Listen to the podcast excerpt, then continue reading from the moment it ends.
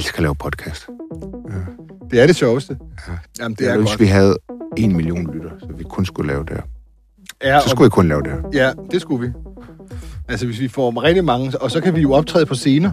Ja. Så kan vi jo, øh, så kan vi jo lave shows, live shows. Roskilde Festival var så stort, at vi simpelthen kunne... Vi havde orange scene. Nej, ikke orange scene, det er måske lige voldsomt nok, men så havde vi et fast, fast på live. En gang om måneden var vi live, og så stod der en kø udenfor. Også mange lækre damer, der skulle ind og høre den. Altså det, jeg drømmer om, det er, det er Det er tilbage med, hvorfor folk begynder at gå til guitar. Det, det, det, det, det. 100 procent. Altså, jeg drømmer om, at i, i virkeligheden bare var bare rockstjerner. Men at lave en politisk podcast, det, det, det Et er politisk... ikke det samme som at spille lead guitar, Joachim. Det er det altså simpelthen I min fantasiverden, der, der på en eller anden måde ramte vi et eller andet, der gjorde, at vi blev en slags uh, rockstjerner. Og I var også rockstjerner, lydmænd. Det er ligesom bassisten og Brian har forsanger. Det, det er jeg med på. Men så var jeg måske lead, lead guitar. Skal vi, skal, vi, skal vi lave den der intro? lytter til podcasten Ingen Kommentar. Studiet er Joachim B. Olsen Det her, det handler om politik. og Emma Bus. Nu skal vi lige være lidt seriøse i gang. Jeg har ikke yderligere kommentar. Vi vil elde dem Det ville være en kæmpe sejr, hvis det kunne lykkes. og modellere dem og blive ved, Brian, helt ærligt, er det ikke for dumt? indtil der kommer et svar. Og så i mellemtiden, så siger jeg, kom så. Please, hold fast. Det et meget overskueligt program, vi kører, som vi har gjort i lang tid nu. EU forsvarsforbeholdsafstemning. Ja. Det skal vi have. Øh, og, øh, ja, og så bagefter har vi jo også noget, det ligger vores hjerte nært, men der er jo også noget, der ligger dit hjerte nært, som også er i programmet. Det er der, for Mia Nygaard, kulturborgmester i København, har været ude og foreslå, at vi skal have OL til København. Ja. Og det... Der Et kunne jeg lille byde mig OL. et mi- mindste og, og, og, og mest bæredygtige OL nogensinde. Ja. Men øh, ja, det vil jeg simpelthen gerne høre noget om. Det er lige, øh, det er lige op ad din øh, hovedgade. Øh, men øh, ja, og så, så er Emma her jo ikke. Det må vi jo også. Det, det, det skal vi disclaime til alle lyttere. Emma er her ikke i dag. Hun er syg. Og hun er virkelig syg. Så ja, hun er meget syg. Og, øhm, og det bliver hun ellers aldrig, øh, bortset selvfølgelig fra os øh, for- den anden dag. for- Men øh, øh, vi, vi- vi starter med EU-forbeholdet. Og, øhm, og, og, og, og så skal jeg sige, der sker jo så meget på Ekstrabladet øh, i de her tider. Og, og en af de ting, øh, der jo blandt andet sker, det er, at vi jo sender for sidste gang i dag øh, på en onsdag. Fremover skal vi sende om fredagen. Det skal vi også lige have med. Men til EU-forsvarsforbeholdet, øh, jeg synes, vi skal, vi skal lytte til noget. Vi, vi, vi skal lytte til en debat på DK4. Det gør vi jo tit, Joachim. Mm-hmm. Og øh, denne her debat, den er øh, fra december 2020, det vil sige cirka halvandet år gammel. Det er øh, den daværende forsvarsminister fra Socialdemokratiet, Trine Bremsen, der diskuterer med Venstres EU-ordfører Jan E. Jørgensen. Jan E. Jørgensen vil gerne have afskaffet det forsvarsforbehold ved en folkeafstemning, og det er Trine Bremsen fra Socialdemokratiet overhovedet ikke med på. Og hun er det på øh, en måde, som lyder jo meget som nej-sidens argument nu, nemlig det, man kunne kalde glidebane-argumentet. Hvis man først giver EU en lillefinger, så hups, hups, hups, øh, så er hånden væk. Og øh, lad os lige prøve at høre den debat, et klip fra den debat. Det, det, det er cirka et minuts tid, og øh, der kan vi høre hende fremføre, Trine Bremsen fremhøre det her glidebane-argument. Jeg tror, det der er, øh, det der er bekymringen, det er, jo, øh, det er jo ikke øh, de operationer, der er nu i, i EU. Det er jo, hvad er det, det udvikler sig til? Hvad er det, det kan udvikle sig til på den lange bane? Og der må jeg bare sige, at vi har jo set på mange områder i EU, at vi er tiltrådt noget, og lige pludselig har vi ikke stået selv og været, været herre over de beslutninger, der træffes i Danmark. Og det er jo en reel bekymring. Jeg synes, vi har gentagende eksempler på, at, at, at det er sket. Og der synes jeg, jo, at det er Nå, hvad helt tænker fair Du, hvad tænker du, det kunne så være på forsvar? pludselig, at det ikke er os selv, der beslutter, hvor er det, vores soldater skal, skal sættes simpelthen- hen. Au, au, au. Det er jo, som, det er jo fuldstændig som at høre øh, nej-partierne i dag, ikke? Øh, Janne Jørgensen siger, jamen altså, øh, der kan ikke ske noget. Vi kan ikke få en EU her. Ah, ja, ja, ja, er hendes argument. Lige indtil den dag, verden har ændret sig, og der så er sket noget andet. Mm-hmm. Klassisk nej-argument. Og et nej-argument, der bliver fremført lige nu, hvor vi har den her folkeafstemning, hvor Socialdemokratiet så har skiftet over og argumenterer, altså er blevet Janne Jørgensen. Men skal vi ikke prøve at høre, hvordan de forsvarer sig med det, øh, Det synes i jeg. Det synes jeg, vi har en aftale med Socialdemokratiets politiske ordfører, Christian Rabia, Ja. som jeg da synes, vi skal høre. Øh, bare helt simpelt. Altså, øh, øh, først skal vi afklare, om hun tog fejl dengang Mhm. Fordi det må man jo næsten gå ud fra, øh, at de mener i og med, at de nu sidder over og, og har Janne Jørgensens argumentation. Ja. Lad os prøve at ringe, Lad os prøve at ringe øh, til Christian Rabia her. Goddag. Goddag, goddag, Christian. Er det, er det bedre nu? Ja, marginal, kan jeg sige. Nå, for, for, nå. Det er en af de dage. Jeg tænker, vi aftaler, at I server nogle øh, bløde bolde i et, øh, Ja, Det gør vi et, altid. øh, hyggeligt, i et hyggeligt, øh, ja. Som vi en, plejer. En hyggelig at, at, at, atmosfære, ikke? Vi skal ikke glemme hyggen. Det må vi Mm. aldrig glemme. Det er vigtigt nok. Christian, vi skal snakke om, øh, om, om noget af det, som, som, som ja-siden jo altid kæmper med, når vi har de her folkeafstemninger. Det er jo, det er jo nej-sidens glidebane-argument. Ah, yes. At du ved, man, man rækker en lille finger, og så lige pludselig, så, så er EU taget hele hånden, før vi opdagede noget. Yes. Og øh, vi kan jo lige starte, synes jeg, dagens program med at spille et sådan et klassisk argument, altså glidebane-argument her. Mm. Mm-hmm. Øh, Rasmus, kan vi, kan vi køre lyden, så, så Okay, så er jeg klar. Vi kører. fedt. Så kommer det her. Det, der er bekymringen, det er jo, øh, det er jo ikke øh, de operationer, der er øh, nu i, i EU. Det er jo, hvad er det, det udvikler sig til? Hvad er det, det kan udvikle sig til på den lange bane? Og der må jeg bare sige, at vi har jo set på mange områder i EU, at vi er tiltrådt noget, og lige pludselig har vi ikke stået selv og været, været herre over de beslutninger, der træffes i Danmark. Og det er jo en reel bekymring. Jeg synes, vi har gentagende eksempler på, at, at, at det er sket. og der synes jeg jo, at det er Nå, hvad helt tænker fair. Du, hvad tænker du, det kunne så være på forsvar? Pludselig, at det ikke er os selv, der beslutter, hvor er det, vores soldater skal, skal sættes simpel- hen. Kunne du høre, hvem vi hørte her? Ja, ja, det kan jeg godt høre. Ja, det var Trine Bramsen, din partifælle, der var forsvarsminister, da hun siger de her ord. Det gør hun i december 2020 i en debat på DK4 med Venstres Janne Jørgensen. Øh, og øh, og øh, altså, havde hun ret dengang, da hun siger, vi skal ikke af med det forsvarsforbehold, fordi vi ved aldrig, hvad det kan udvikle sig til. Lige pludselig, så har EU taget hele armen. Jeg synes, der er flere argumenter, der gør sig gældende. Altså, punkt et, så er det jo ikke nogen hemmelighed, at vi indtil for kort tid siden i Socialdemokratiet stod på, at de fire forbehold var fundamentet under vores EU-politik. Øh, Det synes jeg øh, var en øh, fornuftig position, men det er klart, at med Putins angreb på Ukraine, øh, krig i Europa, øh, der ændrer tingene sig så dramatisk, at man må øh, forholde sig til tingene på ny, også hvad angår forsvarsforbeholdet. Og det er derfor, at vi jo synes jeg, vi har sagt meget åbent, at øh, tingene har ændret sig. Derfor har vi et andet syn på, på forsvarsforbeholdet. Så er det argumentet, så er det argumentet omkring øh, det, man nogen kalder en glidebane, eller hvordan EU-samarbejdet udvikler sig. Og der er det jo rigtigt nok, at man har set øh, områder i EU, som er startet som et, øh, et mellemstatsligt samarbejde, og som senere er gået over til at blive et, et overstatsligt samarbejde. Mm. Det jeg bare synes, man skal være opmærksom på, hvad angår forsvarsforbeholdet, så øh, er det sådan, at der er ikke nogen lande, der øh, ønsker at have et overstatsligt samarbejde på forsvarsområdet, fordi det jo ville betyde, at øh, et, et EU øh, en EU-beslutning kunne betyde, at et givet lands soldater skulle i aktion det ene eller det andet sted. Og det er klart, det vil Ungarn vil selvfølgelig aldrig finde sig i det, Polen vil aldrig finde sig i det, men Sverige og Danmark og Frankrig, og hvem der skulle forestille sig, vil selvfølgelig heller ikke finde sig i det. Altså, vi vil have øh, råderet over vores egen her. Så der er ikke nogen, der ønsker øh, at ændre samarbejdet fra, fra mellemstatsligt øh, til, øh, til overstatsligt. Mm. Og så bare et enkelt Endnu. argument yderligere.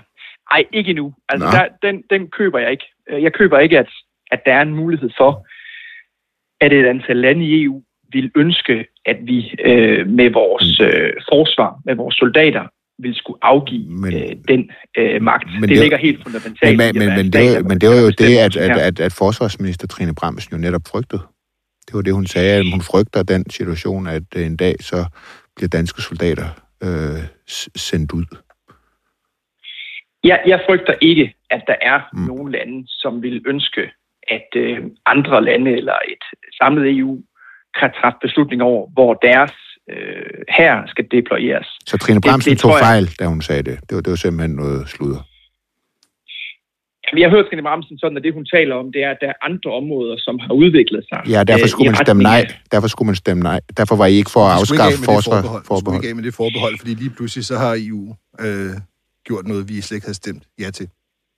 Og men man skal så huske der, at der argumenterer Trine Bramsen i en ramme, hvor øh, virkeligheden er en anden, altså hvor Putin ikke har angrebet Ukraine, mm. og hvor det derfor var fornuftigt at holde fast i, i forsvarsforbeholdet. Jeg synes bare lige, der er et enkelt argument mere i forhold til glidebane-argumentet på, øh, på forsvarsområdet, som gør, at det er endnu mindre øh, relevant, nemlig det forhold, at hvis man øh, gør det overstatsligt, så, øh, så kræver det en, en øh, folkeafstemning. Øh, og, øh, hvad, og, det har regeringen og, og hvad anbefaler I der? Hvis der kommer sådan en folkeafstemning om, at forsvarsforbeholdet skal være et overstatsligt samarbejde, hvad anbefaler I så, man stemmer? Altså, det, det, det burde jeg holde mig fra at svare på, fordi det er så hypotetisk. Men der anbefaler vi helt og aldeles og klart et nej. Der anbefaler det er også, nej. Øh, ja, men, men vi, får aldrig den, vi får aldrig den afstemning. Og det gør vi ikke, fordi der er ikke nogen lande, der ønsker... I sagde, I sagde, I sagde jo også, at vi ikke skulle have nogen for, øh, afstemning om, om det nuværende forsvarsforbehold. Det sagde I jo også. Så det er sådan... Ja, ja. og det var også Mm. Øh, det, det kan du selvfølgelig sige, at fordi vi på et tidligere tidspunkt har øh, skiftet holdning, så er alt, hvad jeg siger, øh, øh, uden øh, øh, valør. Det, det mener jeg ikke er sådan, det hænger sammen. Mm. Altså, øh, i forhold til forsvarsforbeholdet, så var vores position den, at vi skulle holde fast i forsvarsforbeholdet, og det var fornuftigt, indtil den sikkerhedsmæssige situation ændrede sig øh, på kontinentet med Putins øh, barbariske krig. Mm det, det, jeg tror sådan set, at befolkningen har en forventning om, at man har politikere, som kan se ud af verden og forholde sig til det, og, og, og lægge en strategi efter, hvordan, hvordan, øh, hvordan landskabet ser ud. Altså hvad er det, man siger, hvis, hvis, hvis landskab og kort ikke passer sammen, så gå efter landskab. Og det er sådan set det, vi gør, gør her. Jo, jo, men det, det, er, bare, øhm. det er bare, Christian, hvis jeg lige må indføre et spørgsmål her. Øh, det, der bliver sagt her i klippet, det er jo, at øh, Janne Jørgensen siger det, du siger i dag. Det står mejslet i granit at øh, det ikke bliver overstatsligt, at der ikke kommer en EU her, for eksempel. Det står mejslet i granit, siger til Trine Bramsen, og så siger hun, det kan man da ikke vide. Det kan man aldrig vide.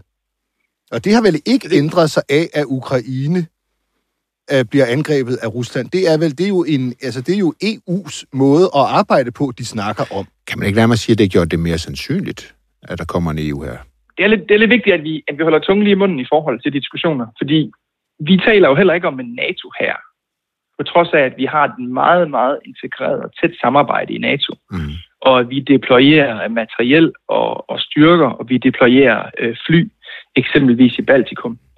Så gør vi jo det som et dansk bidrag til et samlet NATO-bidrag. Og lige sådan vil det jo være med en EU-reaktionsstyrke, mm. øh, eller hvad det måtte være, at man har et, øh, et redskab, som gør, at EU kan tage vare på sin egen sikkerhed i nærområdet. Og hvis det så øh, hvis det indsættes, så skal landene forholde sig til, vil man medvirke. Så jeg, jeg tror, det der med EU her er lidt et, et, et ja. billede, der bliver hævet op af nej-siden. Øhm, Christian, hvad, hvad er forskellen? Og det er et fænomen, som ikke rigtig findes. Hvad er, hvad er forskellen på en indsatsstyrke og en her?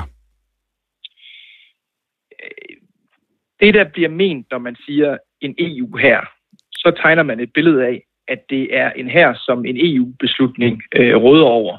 Og dermed tegner man et billede af, at en EU-beslutning, som eventuelt Danmark vil være imod, ville kunne sende danske styrker afsted. Mm. Og det er det, der er et forkert billede, fordi fra mission til mission vil Danmark, og dermed Folketinget, mm. øh, med vores folkelige mandat kunne forholde sig til, om danske styrker skulle afsted. Mm.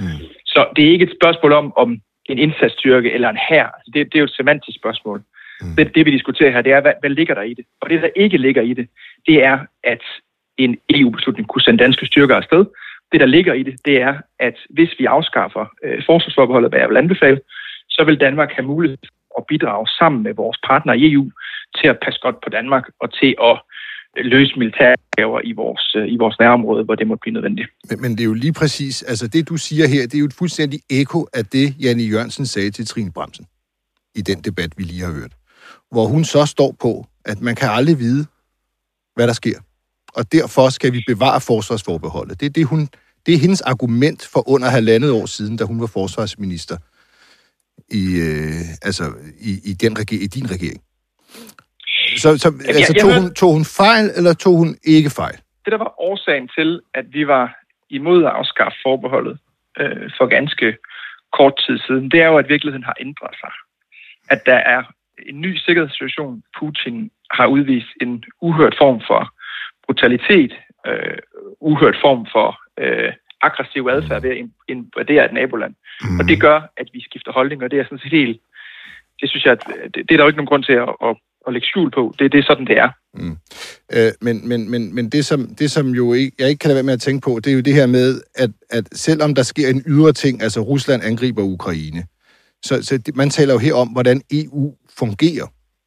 Og EU, ifølge Trine Bremsen for halvandet år siden, der fungerer det på den måde, at hvis man opsiger et forbehold, så lige pludselig så er det ude af kontrol. Så ved vi ikke, hvad vi har givet lov til, før vi får set os om. Det, det har jo ikke noget med Rusland og Putin at gøre. Det er jo den måde, EU arbejder på, hun omtaler her. Det har vel ikke ændret sig? Så helt generelt, hvis man kigger på andre områder, er det jo øh, korrekt, at EU-samarbejdet ikke uden at vi har set os om, men fordi vi har øh, indgået i nogle samarbejder, som har givet mening, har udviklet sig. Det, det synes jeg, at, øh, at den daværende forsvarsminister har, har ret i.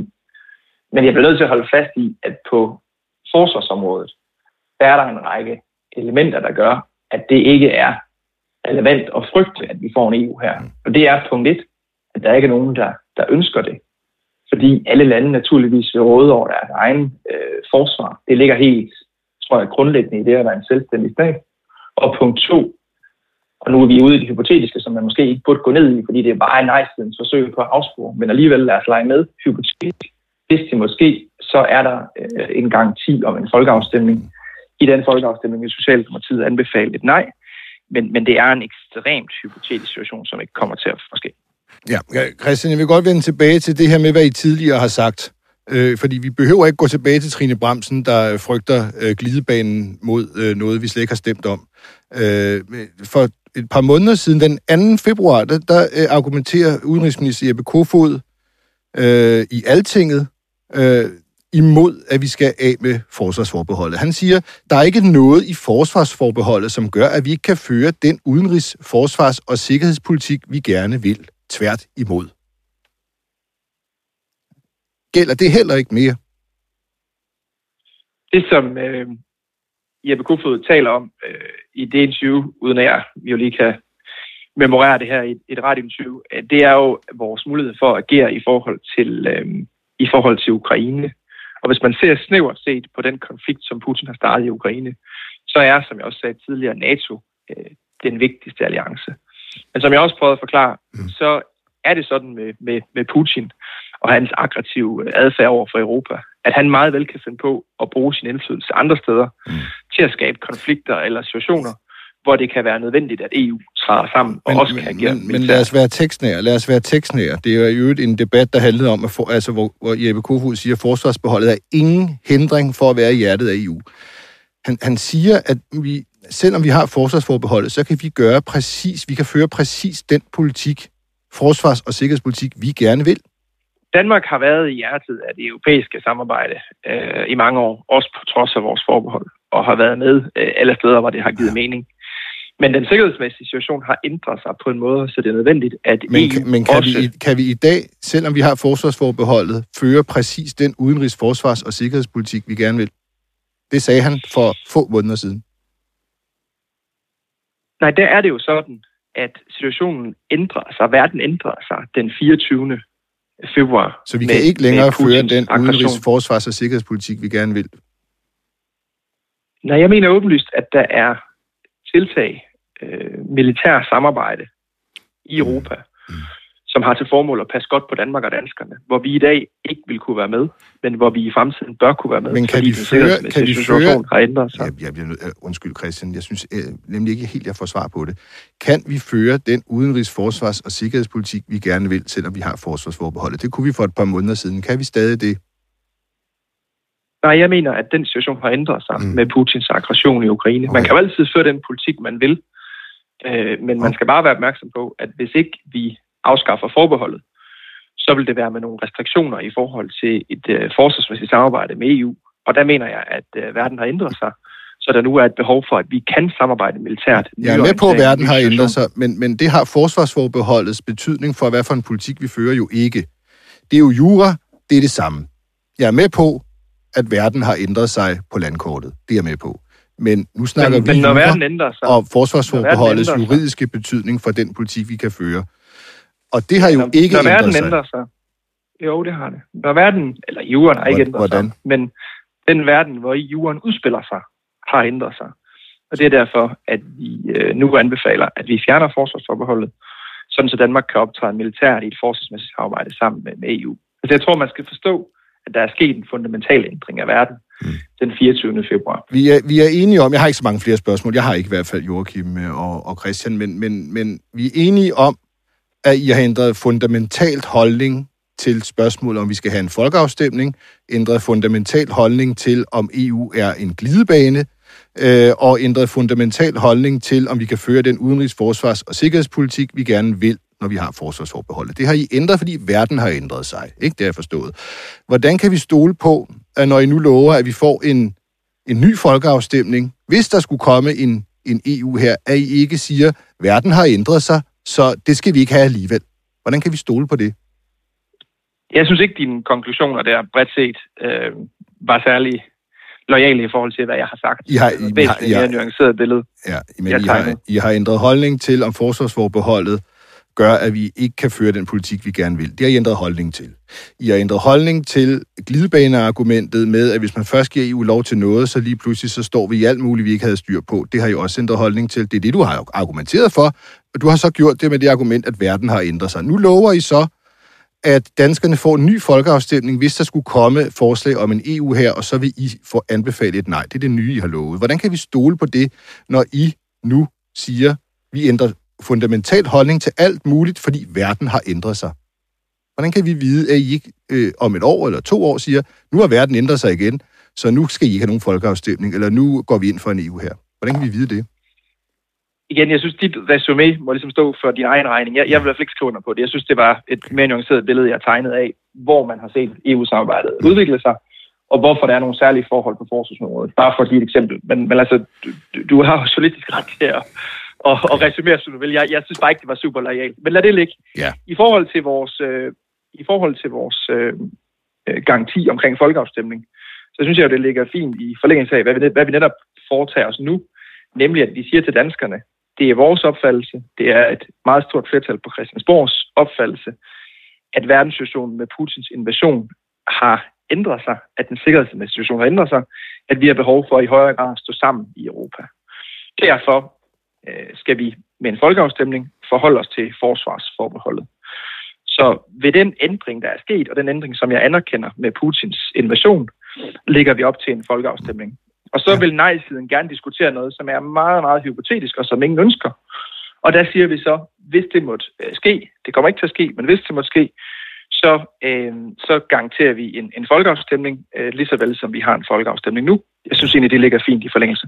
Vil I også skrive øh, det ind i det, mener, det vil, vil I også skrive det ind i det, øh, jo, men vil I også skrive det løfte ind i, i det her øh, lovforslag, som nu bliver udarbejdet for at lave den her folkeafstemning, at I skriver ind i loven, at der kommer en folkeafstemning mere, hvis det skulle udvikle Jeg mener, det der med at skrive det ind, jeg synes bare, det er nice, der flytter, øh, der flytter Nå, men hvis, hvis, hvis I er sikre øh, alligevel, kan da bare skrive det ind, så øh, hvis jo, I alligevel er sikre. Men, men, det er en linje. Øh, det gives i grundloven, at hvis vi laver en suverænitetsafgivelse, så øh, skal man have en folkeafstemning.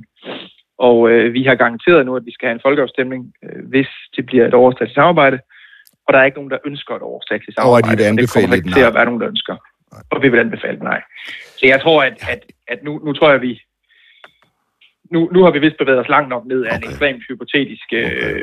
en meget hypotetisk diskussion, som jeg tror, ja. nej-siden primært ønsker at have, fordi mm. man står svagt øh, på sine egne argumenter. Og øh, først havde en meget lang diskussion omkring stemmeseddel, mm. men nu vil man så have en meget lang diskussion om noget, der er helt hypotetisk, mm. fordi man ikke ønsker at diskutere mm. substansen, nemlig hvordan passer vi bedst på, på Danmark, hvordan mm. sikrer vi danskernes tryghed i en verden, som har ændret sig. Ja. Okay. Jeg har et sidste spørgsmål, Christian. Du, du siger ligesom, at det her med en EU her, det, det, det kommer ikke på tale, fordi det er der ikke nogen lande, der ønsker.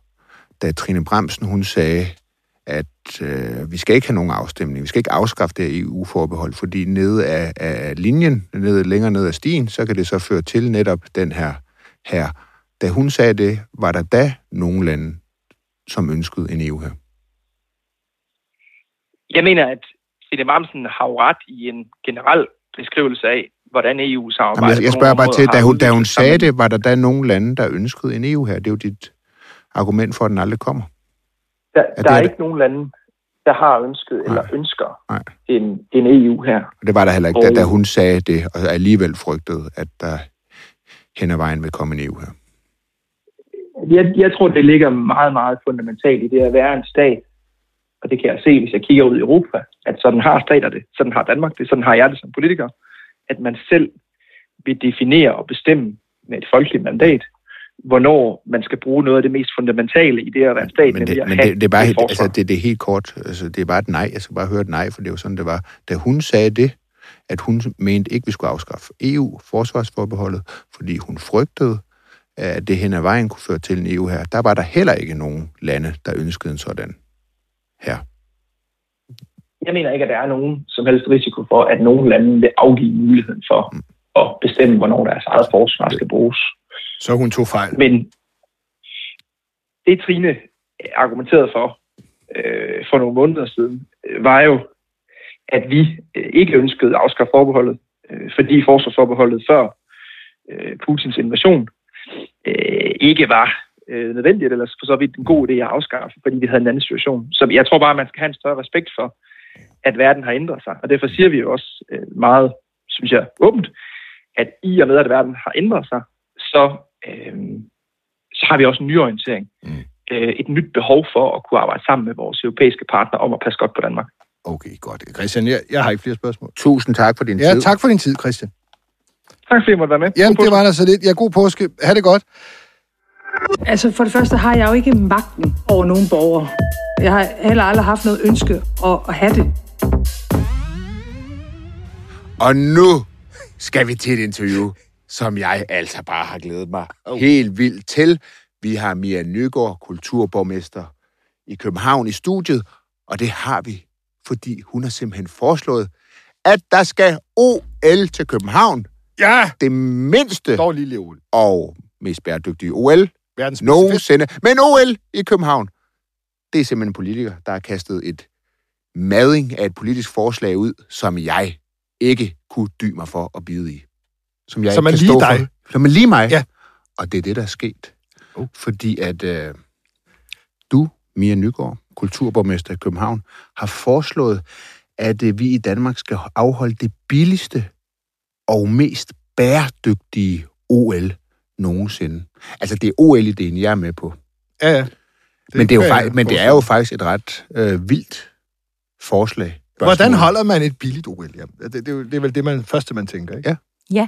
Men først så vil jeg sige tusind tak, fordi jeg måtte komme, og så er jeg faktisk glad for, at, øh, at der er nogen, der har lyst til at øh, lege med på den her vision. For ja, som gammel håndboldspiller, så har jeg kastet den første bold, men det skal selvfølgelig kvalificeres. Øh, så øh, det der Ja. ja. med at sige mindste, billigste og mest bæredygtige, hvis jeg skal starte med det mindste, så er det mest i forhold til, at vi jo tit ser, at der er stadions, der ender med at stå tomme, så hvis vi siger, at der skal i hvert fald være lidt færre publikummer. Mm. Øh, vi har ikke plads til at have et øh, 100.000 øh, publikumsstadion stående, som ingen bruger bagefter. Hvorfor ikke? Jeg tror simpelthen ikke, at vi er helt nok danskere, der Men kan man ikke rive det ned, at gå til... rive det ned bagefter? Jo, det kunne man jo så godt, og det er jo der, det bæredygtige kommer ind. Hvis vi bare river det ned og ikke bruger det til noget, så er det jo ikke særlig bæredygtigt. Men hvis vi nu for eksempel kiggede til London, som har Mm. bygget et OL-stadion, som kan tages ned og samles igen, og fik lov at låne det, Mm. ville det være forholdsvis bæredygtigt. Hvis, når man så alligevel skulle renovere parken, kunne sige, Mm. er der noget, hvor man kan få lov til at udvide til 60.000 publikummer Mm. i stedet for 40 i en periode, i Mm. noget, som er midlertidigt, Mm. og som kan tages ned igen, Når du siger billigt, hvad, hvad, hvad, hvad, hvad, hvad betyder det så i OL-sammenhæng, efter din opfattelse? Det ved jeg simpelthen ikke endnu, og det er noget af det, jeg rigtig gerne vil kvalificere. Øh, jeg kan sige, det er under, hvad det kostede i Tokyo, som var 86 milliarder, men Mm. faktisk endnu vigtigere at lade sig inspirere af for eksempel Paris. De bygger kun fem nye stadions øh, kapacitet til, til Mm. idræt. Resten har de. Så billigt er De måske har også også at nogle meget genbruge. store Stade de France og stadions, der i forvejen kan holde øh, 60-70.000 Det er rigtigt, det har mennesker. de. Men Det har vi derfor, jo ikke. Nej, men vi kan kigge på, hvad det er, vi har. Så noget af det, jeg jo gerne vil, og noget af det, jeg jo synes, idræt gør, det er at øh, skabe fællesskaber og sammenhængskraft. Jamen, det er jeg helt, jeg er helt med på. Altså, jeg synes personligt, det er en fremragende idé. Det er bare det der med, altså, sætter du dig ikke lidt mellem to stole her? Fordi, altså, der er jo ingen historisk præcedens for, at et OL på nogen meningsfuld måde kan beskrives som billigt. Nu nævner du selv Tokyo. Det var budgetteret til at være 85 milliarder, men endte et sted mellem 97 og 109 milliarder. London 90 milliarder. Beijing 280 milliarder kroner. Jo, Altså, der er jo ikke noget, der hedder et billigt OL. Altså, min pointe er, skal man ikke bare sige, jeg vil gerne holde OL. Det er en kæmpe stor fest, og det koster kassen. både og, vil jeg sige. Nu er jeg radikal, så det er jo godt at kunne sige det. Ja, Men, Det men jeg tror faktisk, dyrt. Nej, jeg tror, det skal være så billigt som muligt, men i så god en kvalitet som muligt. Øh, og jeg tror faktisk nogle gange, at øh, vi men skal sætte billigt os som selv... muligt mere. Altså, ja, ingen men, synes jo, det skal være så dyrt som muligt. Nej, men vi- det der med at sætte sig selv nogle benspænd og sige, hvad Mm. er det så, vi kan? Øh, nu har jeg jo fået en del tæsk, siden jeg kom ud med den her vision øh, i mandags, og øh, det er helt i orden. Øh, men blandt Ja, andet så var der... jeg- jeg det er et mega godt men, men, men det er bare for at forklare billigt, så siger jeg Ja. ja. jo for eksempel, at der er jo også at kigge på, hvad der er kapacitet i hele Danmark, og så er der faktisk en lytter, der skriver ind, jeg tror det var i Radio 4, det der med, at alle de indendørs sportsaktiviteter, som ville kunne være, de kan faktisk være i Herning allerede. Så har vi jo ligesom det Ja, tikket vi skal af. ikke have OL. Altså, lad os nu være ærlige. Altså, med al respekt for Herning, vi skal OL sgu ikke have. OL i Herning. Jeg Vi tror, have hvis OL vi skal i OL til København. Så skal vi have OL i hele Danmark. Hvis du kigger på Paris igen, så skal Fodbold de... måske. Jamen, det de jo gør i Paris, det er, at du skal have sejlsport i Marseille. Det er nok, fordi det er ikke så sjovt at Nej, nej. sejle på scenen. Du, hvad hedder det nu, har, har jeg hørt surfing på Tahiti Mm. mm. af alle steder. Så det der med at sprede nogle af aktiviteterne Ja, ud, det er det, er jo, det, er jo det, det er jo det, jeg kigger på i den der kapacitetsopbygning. Det er faktisk at sige, og for mig vil det jo være billigt at genbruge det, der allerede er. Og når vi bygger nyt, så tænk i, hvad det så er, det skal kunne, både før og efter. Hvad med Amagerfælden? Der kan ligge et OL hele derude. Det er bare en omgang. Det er skide grimt. Det er bare buske, der er derude. Kan man ikke... Kan man, jeg bor lige ved siden af. Jeg må gerne sige det. Du må gerne hvad, sige hvad det. hedder det? Jeg kommer hvad ikke til at hedder- kan, kan foreslå... der ikke, jo, hvorfor det? Hvorfor Jeg er kommer plads? ikke til at for, foreslå Amagerfællet, fordi det også er 10.000 vigtigt, at vi har, hvad derude? hedder det nu, øh, grønne områder. Men jeg kunne rigtig godt tænke mig, at til. næste gang vi byudvikler store områder, at vi faktisk havde sådan en plan som OL med. For eksempel, når vi skal by, byudvikle godsbaneterrænet, øh, der ved vi, at vi gerne vil bygge parkeringshuse ud mod Vasbygade, fordi det larmer, sådan at de mennesker, som skal bo inde bag ved Vasbygade, øh, bliver støjafskærmet. Man kunne måske også kigge på, om nogle af de bygninger kunne være brugt til idræt i stedet for. Men det er lidt ligesom, hvis man inviterer til... Øh, nu bliver vi jo begge to 45 i år, Brian. Så Ja. hvis vi nu en af os 90 inviterer til, til, til fælles 90 års fødselsdag, og så Brian og mig bliver enige om, at vi skal holde den her, vi skal have nogle venner med. Det skal måske ikke være verdens største fest, ligesom du siger, men vi skal have nogle venner med. Altså, det kommer vi ikke til at holde for mindre end... Altså, vi kan 50 lige så godt lade være med at tale om ideen, hvis vi ikke bruger 20.000 kroner. Vi holder en der. Vores venner drikker mange bajer. En lille fest. Og sådan er det også lidt med det her. Det er det, rigtigt. det, det er jo meningsløst at sige, Det er helt... jeg vil ikke bruge en milliard. Nej, men, men det er også derfor, jeg siger, at jeg vil helst ikke ud med et tal endnu. Jeg vil Du har rigtig gerne. i hovedet. Nej, det har jeg faktisk ikke. Jeg vil rigtig gerne øh, til at tale med øh, de forskellige Men hvorfor kan du ikke idrætsorganisationer. bare sige, ja, jeg synes, vi skal Fordi bruge jeg- 50 milliarder? Jamen, fordi jeg aner det ikke. Altså, det er helt, helt ærligt. Jeg ved det ikke. Jeg har kigget på at sige, at jeg vil gerne gøre København til kulturmetropol. Jeg har kommet med et helt udspil, der handler om, er at det København meget gratis gerne så, skal være- hvis du ikke kan sætte jo, så meget som det kan, krone det kan på, du jo sige, det er. Nu er der jo ikke noget, der, der er gratis, men der Nej, er noget, der er vederlagsfrit, og slet ikke OL. Det er helt rigtigt. Men jeg vil gerne have lov til at kvalificere det, før jeg kommer med et bud. Mm. Øh, jeg mangler at tale med mange af idrætsorganisationerne. Jeg mangler at tale med øh, nogle af erhvervsorganisationerne. Jeg ved, at flere erhvervsorganisationerne har været forbi mig og øh, sagt, at de gerne vil have, at København bliver en større kulturmetropol Ja, ja, og turistmetropol. Og det, de siger, det er, at hver gang man... for det? Det ved vi nemlig ikke, for hver gang man bruger en krone Mm. øh, på, på events, så får vi dem tre en halv Ej, gang ej, tilbage. ej, ej, ej, mere Det er det, de siger. Nej, nej, ej, det siger de. Det er slet Og ikke rigtigt. Det, det- koster kassen. Det, om det er jeg helt sikker på, men, ja. men hvis vi skal tale investeringer, så skal vi måske også Det skal tale aldrig afkast. betale til at holde OL. Må, må, må Nej, det kommer an på, må- hvad, hvad vi bruger det til bagefter. Og vi skal jo ikke Ja. købe ind på præmissen om, Ja. at det skal være, som det har været fra 72 og frem, hvor det bare er du større og større det? og større. Tror du så, vi får det? Fordi altså, man kan jo bare se OL, de OL-byer, der bliver valgt, det er jo, altså, du skal jo være villig til at bruge over 100 milliarder for at overhovedet komme i betragtning. Ja, men nu er det jo også sådan, at øh, det, jeg har hørt, det er, at de to øh, lande, byer, jeg ved ikke, hvad vi skal kalde det lige nu, der er i spil til at byde i 36, det er Saudi-Arabien, og det er Rusland. Mm. Mm. Og så må jeg sådan set sige, så synes jeg faktisk, timingen er rigtig, også i forhold til UC's øh, bæredygtighedsstrategi, som hedder 2020 plus 5, tror jeg. Så hvis vi går ind og siger som lille land, og siger, Mm. mm. det vi er gode til, det er logistik, det er organisering, det er det digitale omkring det, det er faktisk også Mm. afholdt nogle ret store events, og så kommer med et bud, som øh, er et tilbud til dem om at sige, vi, vi kan sælge ind i jeres bæredygtighed, vi kan sælge ind i, at vi vil noget andet med det her OL. Og lige nu tænker jeg ikke, Rusland vil være det mest sandsynlige bud. vi skal vel ikke holde- Øh, Saudi-Arabien er heller ikke i min optik et særligt godt bud. vi, vi skal vel ikke holde, holde øh, store arrangementer for at forhindre, at det ender i Saudi-Arabien. Så kunne vi jo få nok at lave. Der er jo, der er jo mange ting, det her med, hvor, hvor, hvor realistisk det er. Altså, hvor meget du har tænkt over det, det vil jo, det, jeg, jeg vil gerne, fordi når mm. Mhm. du siger, at jeg ikke har et beløb, så tænker jeg jo, du har måske ikke tænkt super meget over, altså, no offense, Mhm. mm. men altså, hvis man ikke har et, har du gjort dig en forestilling om beløb, så vil jeg spørge på den måde. Altså, har du, har du tænkt, det bliver nok cirka der? Mm, nej, det har jeg faktisk ikke, men det jeg har gjort, det er, at jeg har tænkt, hvordan vil processen se ud? Det jeg gerne vil med det her, hele visionen om at gøre København til en kulturmetropol, det er også at tænke bæredygtig byudvikling på en ny måde. Så noget af det, Radikal Venstre gerne har ville i utrolig lang tid, det er jo at grave H.C. Andersens Boulevard ned hele vejen ud Hvorfor til Hillerød Motorvej. Jamen, lad mig lige øh, tale færdig ind Ja. i det.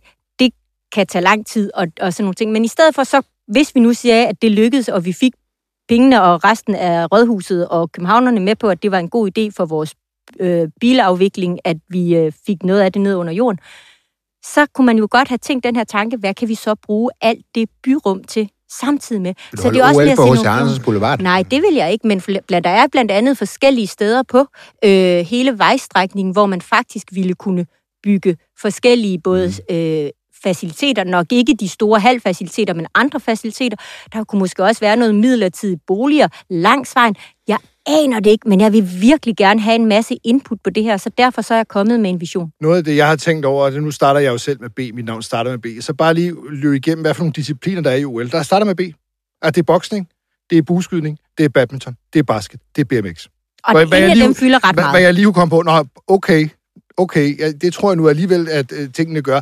Hvad, hvad, hvad skal der bygges? Hvad har du tænkt hvad skal vi have bygget for at kunne lave et OL? Altså, der skal være et olympisk stadion, det vil sige, det kan vi få fragtet ind, men der skal vel også være en svømmearena og nogle tennis, et tennisanlæg og en masse... stadion, og der skal være, hvad hedder det nu, Hvor meget skal sejlads, bygges? der skal hvor, være hvor en meget del. skal bygges Der skal for være et opvarmningsstadion til, der skal være to atletikstadion. Ja, men, men det, altså, og det er jo der, hvor jeg rigtig gerne vil have lov til at få nogle af de her ting kvalificeret. Og det er også der, hvor jeg siger, for mig, så handler det jo ikke om, det er et OL til København, også fordi det er en værtsby, der byder. Mm. Men det er et OL til hele Danmark, præcis på samme måde, som det var i Beijing, fordi der er heller ikke så meget vand at sejle på. Øh, så, så hvad er det, vi allerede har af forskellige ting? Øh, der, Jamen, det, det er jo det, der er noget, jamen, til. men præcis, Øh, der hvad- er noget, hvad- der er noget Grand bygges? Prix-sejlads, øh, som skal holdes i Aarhus nu her. Øh, det lå lidt Ja, ja. frem og tilbage mellem København og Aarhus. Er er der fint. nogle af de faciliteter, vi vi kunne bruge igen til sejladsdelen?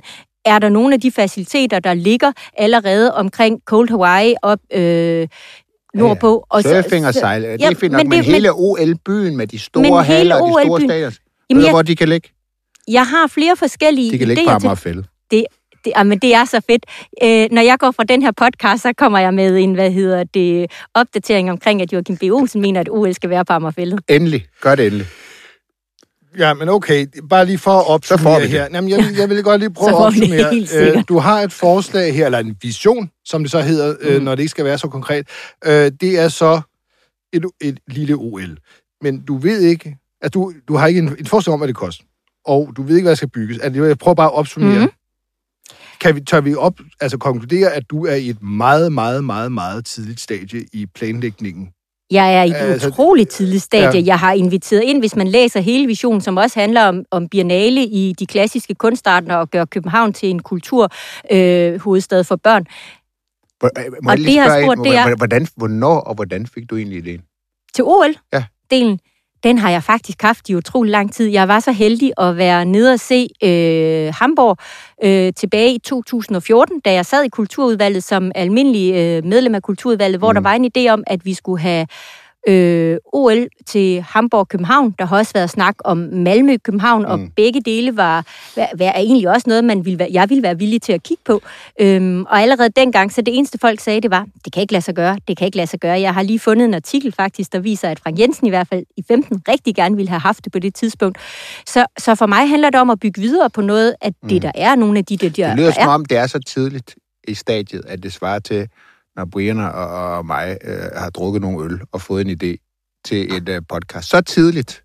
Og det blev alligevel til noget, er er det det. ikke fantastisk? Jo, jo, nej, Så- få så en jeg idé til tænker en alligevel- historie eller noget, vi skal lave. Altså, det er på det, det er simpelthen på det tidligste stadion, man overhovedet kan Ja, hvis du har tænkt længe over det, altså, så har du vel en idé om et beløb. Tænker jeg, at man, man har overvejet, hvad det koster på et eller andet tidspunkt.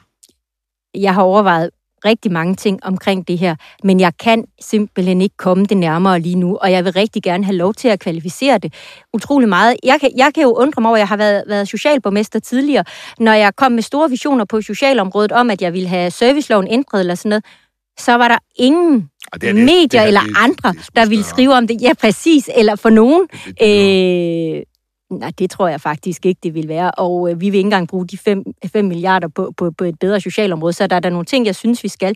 Men det, jeg synes, det her det kan, det er, at det kan samle os alle sammen, og det kan samle os i nogle diskussioner. Det kan samle os i at, at kigge på nogle af de byer, der ikke har fået det, men som har haft gode bud. New York, Manchester, hvor de faktisk har fået enten andet sport til, som i Manchester, og i New York, der fik de, de vandt ikke budet, men de fik utrolig meget byudvikling i et bestemt område. Men det er ikke, Så hvis vi det skal at holde det i hele Danmark. have Hvad- den vision. hvad- Og, men det er klart, at du vil jo så kigge på, passer badminton ind i en del af det, der skal være i nogle haller i Jylland, øhm, Man kan jo ikke gymnastik. sprede OL ud over hele Danmark. Altså, Hvorfor man ikke? Godt, nej, det kan man Så er der jo ikke noget der, der byudvikling. skal jo være en olympisk by, hvor atleterne bor. I Frankrig, nu her den her gang i Paris 2024, der er det jo sådan, at de faktisk ikke bygger nyt. Alle atleterne bor i steder, der allerede Men det er jo, også, øh, det er jo, det er jo de bor sammen. er stort, ikke? Altså, det, København, vi har, vi har jo svært ved, det ved alle forældre, der skal melde deres børn Ørestaden. til svømning. Der er ikke Ør, noget plads. Ørestaden, Ørestaden mm. som olympisk by, og så øh, faciliteterne ude men, på det vil, Amagerfællet. men, men det vil jo være Bum. en virkelig god idé, fordi vi har jo nogle byudviklingssteder, og det er jo også derfor, jeg prøver at sige nu her, kunne vi udvikle en olympisk by, som bagefter er bosteder, studieboliger i rigtig, rigtig god kvalitet. Og det er jo derfor, prisen billig er svær, fordi jeg taler ikke om, at vi skal have dårlige materialer. Jeg taler faktisk om, at det skal være så bæredygtigt som muligt. Der vil jeg lige spille ind, der, der er plads på Amagerfællet. Den, den tror jeg, vi er med på. Ja. tak fordi du kom her. Det var så lidt. Altså for det første har jeg jo ikke magten over nogen borgere. Jeg har heller aldrig haft noget ønske at, at have det. Ja, det var det. Ja. Den sidste kugle er stødt Ja. i det her program.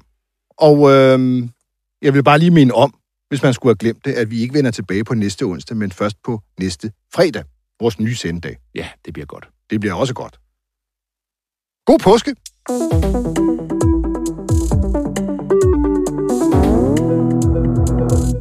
Det er, det er utroligt, at han blev fyret på den måde, altså. Det er vildt. Det er det. Det, det, det kom, altså, det, selvfølgelig er det pludseligt. Men det er, heller ikke, og det er jo heller ikke uventet. Det er jo slet ikke det. Ej, men det var uventet, at det skete så hurtigt. Ja. Altså, han var ikke blevet... Altså, jeg havde ikke forventet, at den, der kom til at sidde længst tid på den post. Det var, det var bare iskoldt. Ja. Men det gik, gik jo også ud over brandet til sidst. Altså, det gik jo ud over brandet. Det var jo kommet så langt ud. Det kan jeg godt se. Men jeg synes jo også bare, at ledelsen, altså direktøren, må jo også tage sit ansvar på sig. Han kan jo ikke bare sige, Nå, men det var hans skyld, det hele. Jeg synes, jeg synes ledelsen bærer et kæmpe ansvar her. Det synes jeg. Det er for, det er for nemt bare at stille sig op, og så lige... Altså, Bare det var bare ham, der var skyld i det hele. Ja, ja, ja. Altså, han kan jo ikke gøre, han kan jo ikke gøre for... Det er, jo, det er jo ledelsen, der har sat holdet til at starte med. Fuldstændig. Og, og, og jeg vil sige, han, kan- han kan jo ikke gøre for, at Russell Westbrook kaster hver anden bold ud over sidelinjen. Ej, Han, han- kan ikke gøre for, at LeBron er skadet. Han kan ikke gøre for, at Anthony Davis øh, øh, han bare øh, humper rundt på banen i, altså, i hver anden kamp. Det Ej. kan han jo ikke gøre for. Og så står Frank Vogel jo der og har... Jamen, det kan da godt være, at han er træner for Lakers, men, men, men det er jo kun af navn. Der er jo ikke noget hold bag ham. Det må, det og så blev han simpelthen bare fyret. Ja. På en pressekonference, hvor, hvor journalisterne hvor journalisterne spørger ham, Nå, hvordan er det at blive fyret? Han anede ikke noget. Han vidste er jeg ikke selv. Fyret? Han det vidste jeg ikke selv. Det var vildt. Og, og jeg vil bare sige, selvfølgelig var det svært. Nu bliver det altså endnu sværere for Lakers at finde en træner. Hvem fanden gider at være træner for øh, et hold, der fyrer folk på den måde? Det er, er fuldstændig ingen sted hjem.